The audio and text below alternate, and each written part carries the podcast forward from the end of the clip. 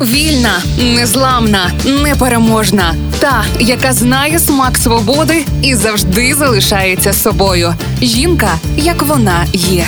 Про жінок, які змінили хід історії в програмі Ольги Телипської на Радіо Перше. Володарка премії Греммі та лідер чартів Пінк стала відома з моменту дебюту свого першого сольного альбому у 2000 році. Крім музичної кар'єри, Пінк потрапила в заголовки газет завдяки своїм відвертим поглядам на шлюб і виховання дітей. Пінк це лише сценічний псевдонім. Уроджена Аліша Бет Мур, співачка, каже, що прізвисько Пінк вона отримала з багатьох причин, одна з яких пов'язана з фільмом Резервуарні пси, в якому є персонаж на ім'я Містер Пінк. Про походження свого прізвища вона розповідала в ефірі програми Доброго ранку Америко. Перш ніж стати суперзіркою, Пінк пережила чимало в житті. Вона кинула школу і почала співати в нічних клубах. Підсіла на наркоту та алкоголь. В якийсь момент Пінк ледь не померла від передозування, як її подруга Стейсі Кофі, яка на жаль не вижила. Пінк працювала на звичайній роботі, в тому числі і в Макдональдсі. Вона розповідала, що дні, коли вона перевертала бургери,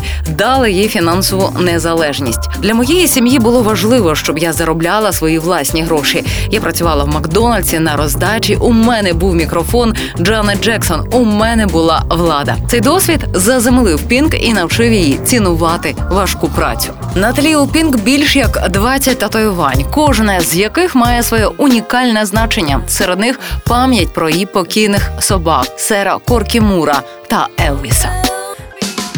Жінка, як вона є. В програмі Ольги Телипської на Радіо Перше.